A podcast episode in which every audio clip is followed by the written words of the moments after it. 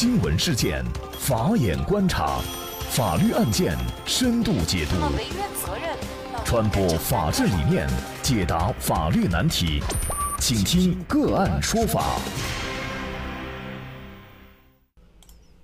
大家好，感谢收听个案说法，我是方红。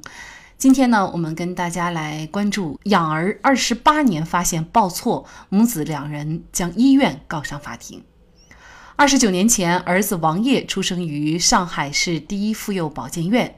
然而，在他成长的过程当中，一直有亲友的闲言碎语，说他和父亲啊长得完全不像。为此呢，王烨的父母还心生隔阂，以至于离婚。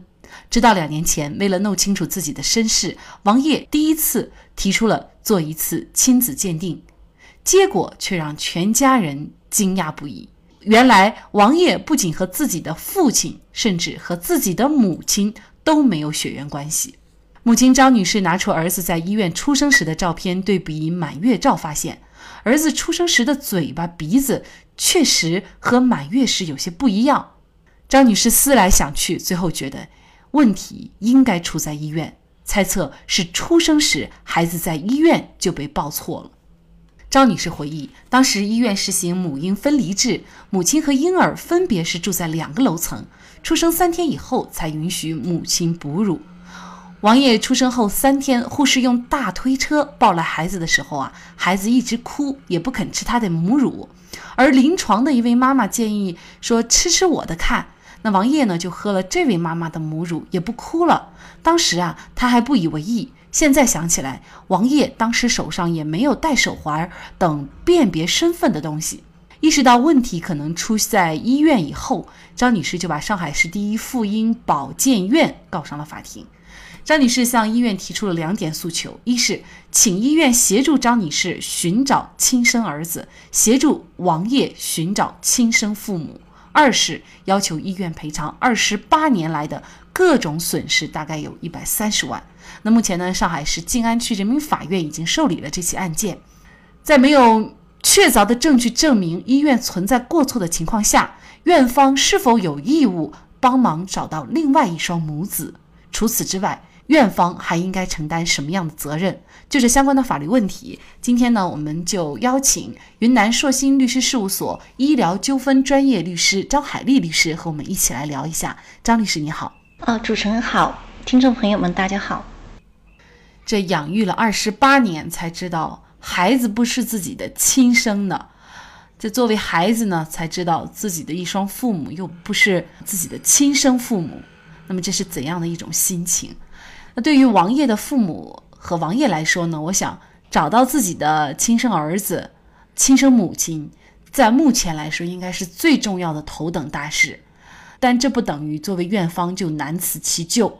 那么目前呢？据相关的新闻媒体报道，似乎我们还没有看到能够足够有证据证明医院方存在过错，因为是二十八年了。那么王烨的母亲仅凭回忆和猜测，认为是院方搞错了。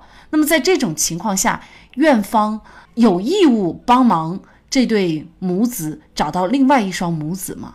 呃，当我看到这条新闻的时候呢，呃，我的心情也非常的沉重。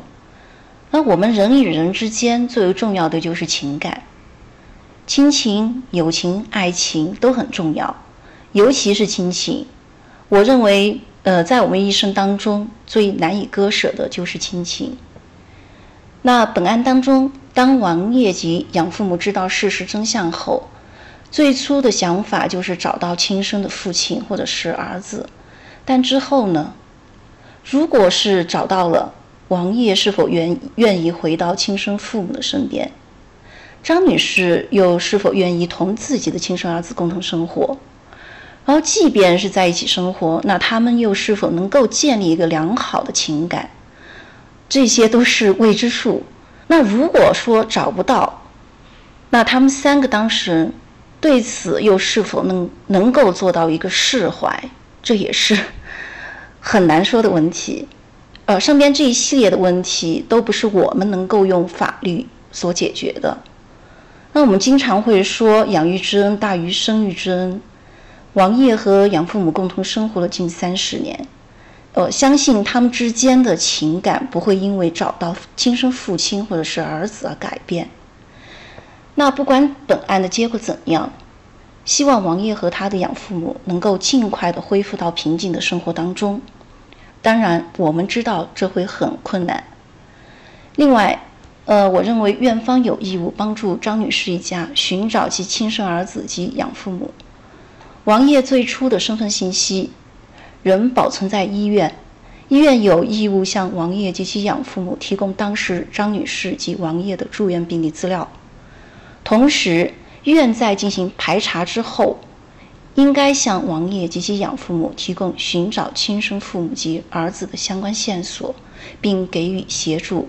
嗯，其实我们也听到医院一方呢在积极努力的一些消息。那么据了解呢，医院已经成立了调查组，将尽力全力的配合查找线索。那么同时呢，作为张女士母子的这个代理律师呢，呃，认为呢，由于疑似报错的时间呢是在近三十年前，那么医院方面调档的工作量也十分巨大，因此呢，呃，医院呢也耗时四个多月从国外进口了一台专门读取病历资料的机器。那如今呢，将疑似可能报错的家庭呢是锁在了，作为院方，就是除了帮忙找。另外一双母子以外，他们还应该承担一个怎么样的责任呢？呃，如果那个最后经过判决确认，确实是由于医院的过错造成抱错了孩子，那院方除了赔礼道歉，帮王业及其养父母找到他们的亲生父母或者是儿子之外呢，还应该承担相应的赔偿责任。那赔偿责任呢，主要是针对被侵权人受到的精神损害进行的一个精神损害抚慰金的赔偿，以及对被侵权人错误养育孩子所产生的经济损失进行赔偿。这个案件的关键可能在于，就是院方具有过错哈，如果追责的话，但是院方是否具有过错，这个事情已经二十八年了。这个作为呃张女士及王云来说。要想去证明对方有过错，可能真的是太难了，是吗？如果说这个院方现在已经是在积极的寻找王爷的亲生父母了，如果说确实是通过他们线索在同一个医院里边找到对方的，呃，找到王爷的亲生父母，或者是说找到张女士的亲生儿子，从证据角度来说，已经可以证明是在院方报错的。那医院就要承担相应的责任。嗯，其实比较矛盾哈。院方一面积极协助张女士和王先生去找到他们的亲生儿子或者亲生父母，但是一方呢，如果是说他们找到了，那么就确实证明过错在自己，还要承担相应的赔偿责任。那么不知道在这种情况下，院方是否会积极主动、负责任的态度来对自己的这个过错进行一个认错和纠错哈？应该说，无论院方最终承担多大的赔偿责任，其实也弥补不了作为王烨和张女士错认了这么多年，还目前为止对自己的。亲生儿子父母呢不知道去处的这种焦虑哈，像这个案子呢，大家也在担心，就是我自己的孩子有没有报错哈。那么作为有多年临床医师经验的律师，呃，张律师，您认为这个孩子报错的在医院里面，呃，这个几率大吗？我认为几率不大，但是呢，由于报错孩子之后所造成的损害后果。是我们无法用简单的返还方式就能够解决的。在临床上呢，我认为就该问题应该做到一个零差错率。当然，为了避免同类差错的发生，国家卫生计生委办公厅于二零一三年九月三日印发了《加强产科安全管理十项规定》。该规定中要求医疗机构建立新生儿身份识别交接制度和流程。新生儿交接时呢，需由交接双方的医护人员和家属签字确认。呃，如果新生儿需要去做检查或者是治疗的话，那离开原病区，那必须是由家属进行陪同的。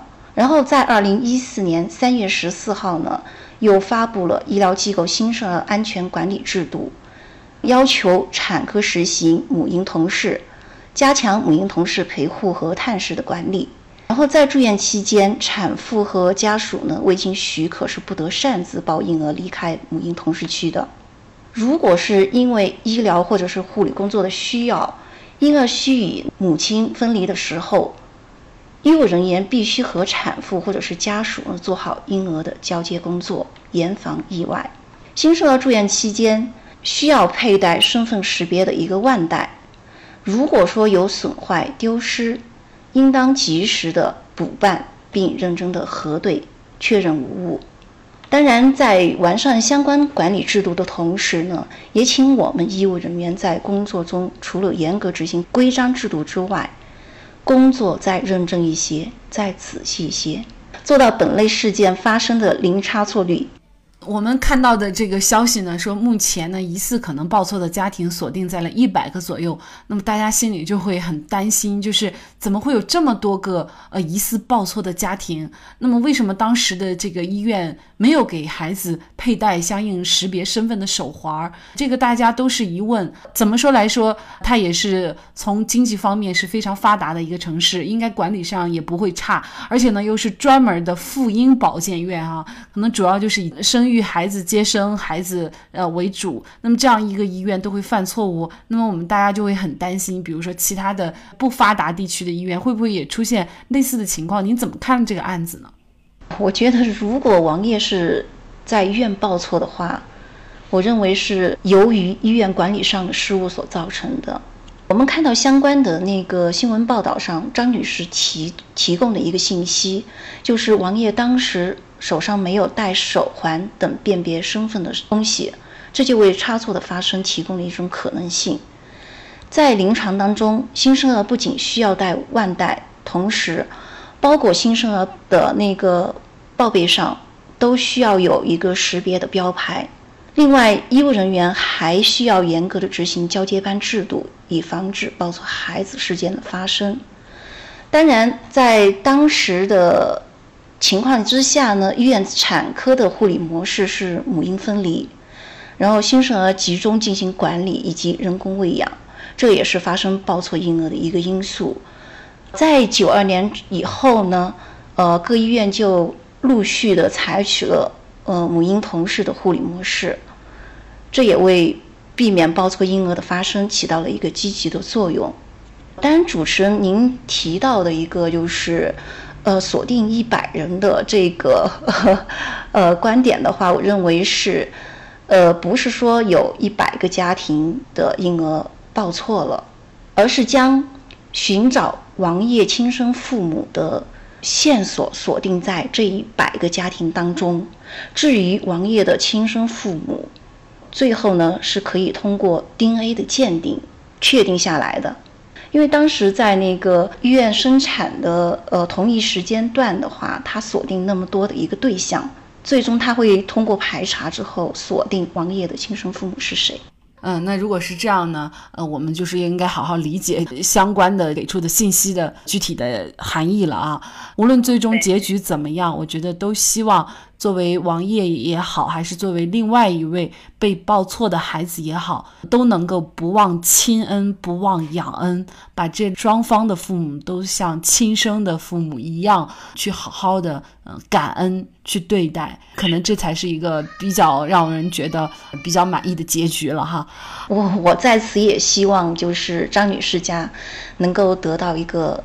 呃，圆满的结果，在这里呢，也再一次感谢云南硕鑫律师事务所医疗纠纷专业律师张海丽律师。那么，大家如果想获得我们本期节目的全部图文推送，大家可以关注我们“个案说法”的微信公众号，公众号里面搜索“个案说法”就可以找到我们加以关注了。您输入“报错”“报错”就可以获得今天节目的全部推送。另外呢，我们的公众号里面也有对过去一百八十多期的节目进行了分类，我们把它们分为了民事、刑事、婚姻家庭、行政类案件，大家可以根据自己的需要啊进行查看。另外呢，里面也有我们嘉宾的详细介绍。如果您在生活、工作、生意当中遇到一些法律问题，寻求解决。也欢迎大家向我们进行咨询，您可以直接添加幺五九七四八二七四六七的微信号进行咨询，也可以直接电话咨询。为大家提供法律服务的都是我们个案说法邀请的节目嘉宾，他们都非常的专业、资深和负责任。感谢您的收听，我们下期节目再见。